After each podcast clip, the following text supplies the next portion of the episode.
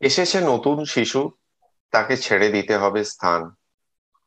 জীর্ণ পৃথিবীতে ব্যর্থ, মৃত আর ধ্বংসস্তূপ পিঠে চলে যেতে হবে আমাদের। চলে যাব।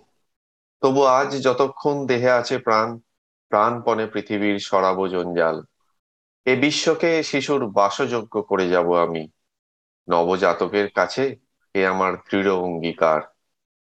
অবশেষে সব কাজ ছেড়ে আমার দেহের রক্তে নতুন শিশুকে করে যাব আশীর্বাদ। তারপর হব ইতিহাস। ইতিহাস হওয়ার আগে একটা প্রশ্নের উত্তর পেলে ভালো হতো। প্রশ্ন করে ফেলো। কবি এখানে পৃথিবীর জঞ্জালের কথা বলেছেন। কিন্তু পৃথিবীর বাইরের জঞ্জালের ব্যাপারটা কি হবে? সুকান্ত ছাড়পত্র নিয়ে একই হচ্ছে? এর পরে কিছু হাসি ঠাট্টা হলেও মহাজাগতিক জঞ্জালের ব্যাপারটা মাথার মধ্যে ঘোরাফেরা করতে লাগল। সত্যি তো এই যে এত উপগ্রহ পাঠানো হয় মহাকাশে, সেগুলো নিশ্চয়ই একটা নির্দিষ্ট আয়ু থাকে। কাজ ফুরাবার পরে এরা তো জঞ্জাল ছাড়া আর কিছুই নয়। কি গতি হয় এদের? এদেরকে ফিরে আনা হয় পৃথিবীতে? নাকি মহাজাগতিক নিয়মের ওপর ছেড়ে দিয়ে নট মাই প্রবলেম এনিমোর বলে ভুলে যাওয়া হয়? ব্যাস, আমরা উঠে পড়ে লেগে পড়লাম। বহির্ব্রহ্মাণ্ডের আবর্জনার খবর নিতে সোজা শরণাপন্ন হলাম বিশ্বব্যাপী অন্তর্জালের দেবতা গুগলের। সেই দেবতার কিছু দৈববাণী নিয়েই আজকের আমাদের পডকাস্ট মহাজাগতিক জঞ্জাল।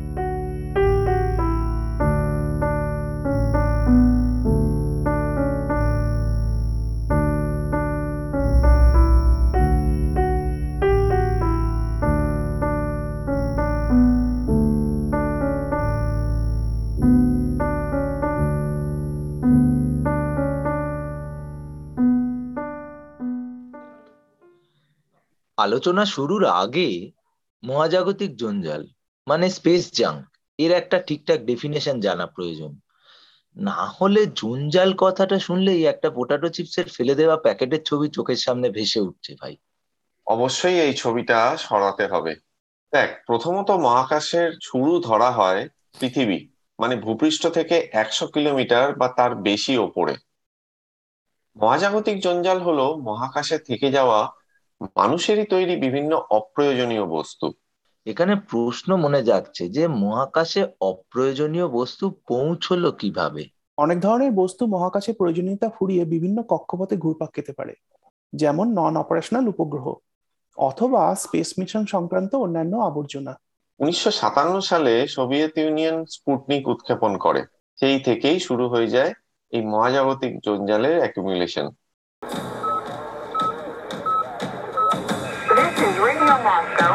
Our satellite Sputnik lifted at 22 hours 28 minutes Moscow time and entered orbit around the Earth. The first artificial Earth satellite in the world has now been created.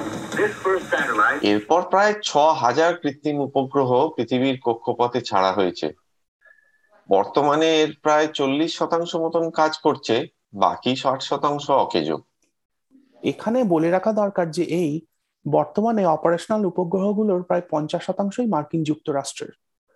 কুড়ি শতাংশ রাশিয়া আর চায়নার বাকি তিরিশ শতাংশ অন্যান্য দেশে বর্তমানে ভারতবর্ষে ষাটটার মতো অপারেশনাল উপগ্রহ আছে। কিন্তু তুই যে বললি উপগ্রহ ছাড়াও অন্য বস্তু থাকতে পারে। হ্যাঁ এদের মধ্যে প্রধান হলো রকেট স্টেজ রকেট স্টেজ এটাকে একটু ভেঙে বলা যায়?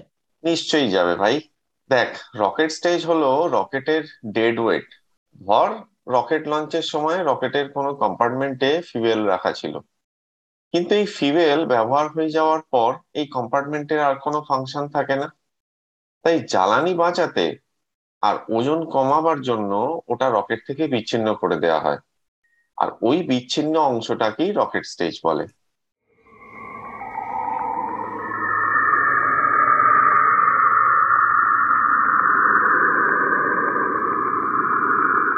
ইউনাইটেড নেশনসের তথ্য অনুযায়ী প্রায় দু হাজার রকেট স্টেজ মহাকাশে আছে। এছাড়াও চৌত্রিশ হাজার অন্যান্য বস্তু রয়েছে যা দৈর্ঘ্যে দশ সেন্টিমিটার মানে চার ইঞ্চির থেকে বড়, যেগুলো নানাভাবে মহাকাশে এসে জড়ো হয়েছে। এইসব অকেজো বস্তুগুলোকেই একসাথে মহাজাগতিক জঞ্জাল বলা হয়। এই চৌত্রিশ হাজার সংখ্যাটা শুনতে অনেক বড় লাগছে, কিন্তু মহাকাশের বিস্তারের তুলনায় প্রায় নগণ্য, তাই না? আর তাছাড়া এরা নিজেদের থেকে কিন্তু অনেক দূরে দূরে অবস্থান করে। কথাটা ঠিক তবে এখানে মনে রাখতে হবে যে এই অকেজো বস্তুগুলো ঘন্টায় প্রায় পঁচিশ হাজার কিলোমিটার বেগে ছুটে বেড়াচ্ছে। আর পঁচিশ হাজার কিলোমিটার ঘন্টায় মানে একটা বন্দুকের গুলির স্পিডের থেকেও কয়েকগুণ বেশি। তার মানে এগুলো নিজেদের মধ্যে একটা ঠোকাঠুকি লেগে যাওয়ার আশঙ্কা থেকেই যায়। একদম তাই।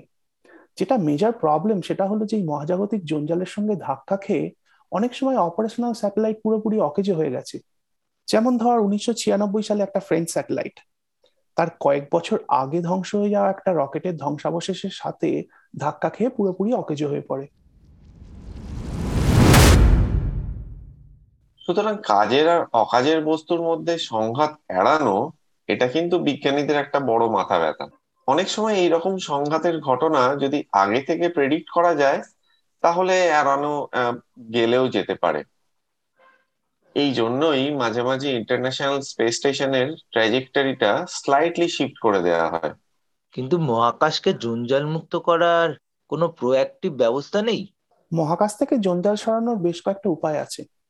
যেমন ধর কোনো বস্তুকে ঠেলে পৃথিবীর কাছে সরিয়ে দেওয়া এই তীব্র বেগে ঘোরা বস্তু পৃথিবীর অ্যাটমসফিয়ারে ঢুকলে এক্সেসিভ ফ্রিকশনের জন্য পৃথিবীর বুকে আছড়ে পড়ার আগেই পুড়ে শেষ হয়ে যায়। অথবা এই মহাজাগতিক জঞ্জালকে মহাকাশেই কোনোভাবে পুড়িয়ে দেওয়া অনেক সময় লেজারের সাহায্যে এটা করা হয়। অন্য আর একটা পদ্ধতি হলো অনেকটা মাছ ধরার মতন। জাল দিয়ে যেমন মাছ ধরা হয় সেই রকম ভাবে মহাকাশ থেকে জঞ্জালগুলোকে কালেক্ট করে ডিসপোজ করা হয়। এছাড়াও আরও একটা পদ্ধতি আছে। সেইটাতে ওই জঞ্জালগুলোকে মহাকাশের অপেক্ষাকৃত কনজাস্টেড এরিয়া থেকে সরিয়ে ফাঁকা জায়গায় রেখে আসা হয় যাতে ঠোকাঠুকি লাগার সম্ভাবনাটা অনেক কমে যায়। হুম বুঝলাম। কিন্তু একটা ব্যাপারে একটু ধোঁয়াশা থেকেই যাচ্ছে।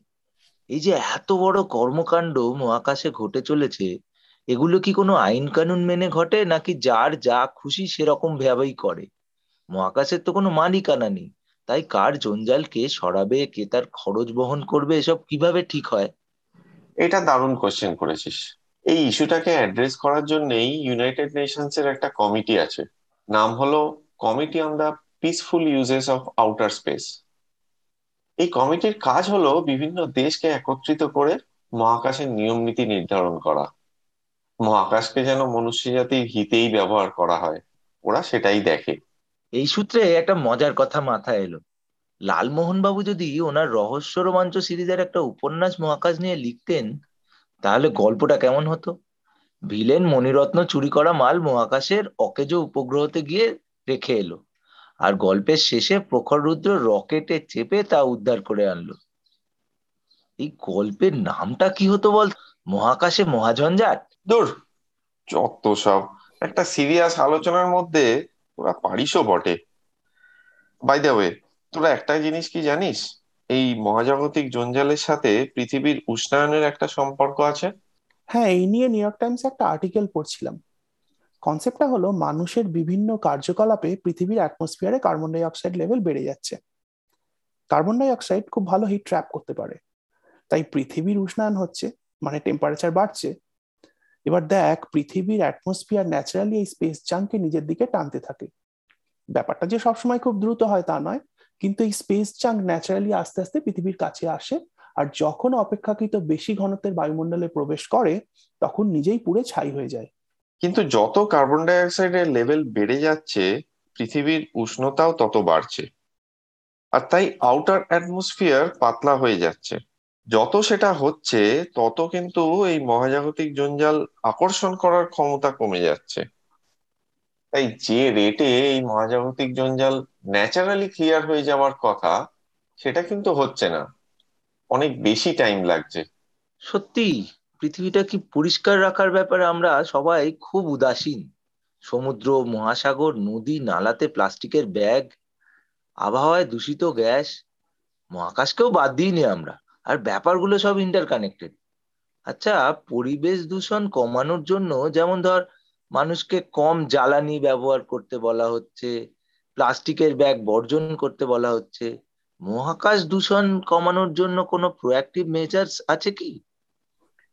ইউরোপিয়ান স্পেস এজেন্সির একটা ওয়েবসাইটে দুটো রেকমেন্ডেশন দেখলাম। প্রথমটা হলো স্পেস অবজেক্টসকে এমনভাবে তৈরি করা যাতে এদের মধ্যে মেকানিজম থাকে, যেটা কাজ পুরানোর পরে নিজেকে ডিস্ট্রাক্ট করবে।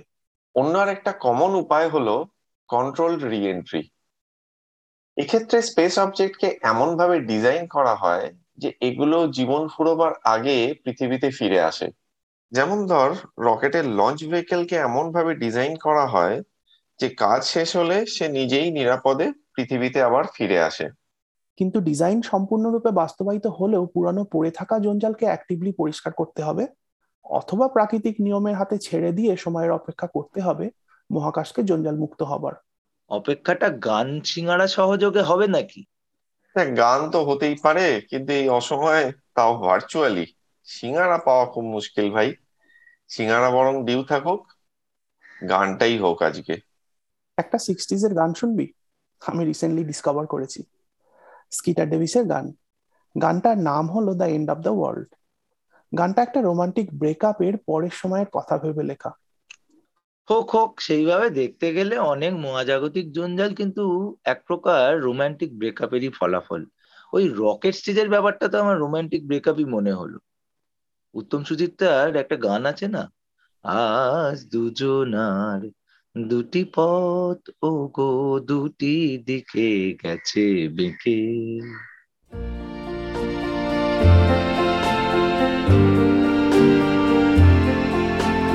Why does the sun go on shining?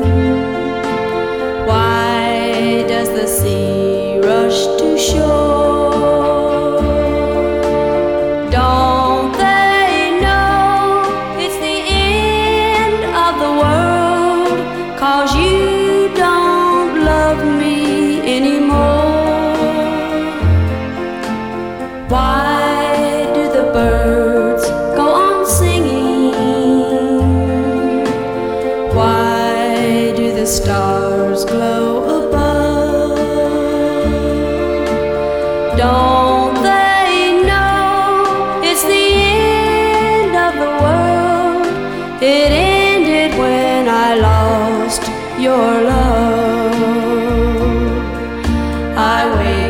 in the morning.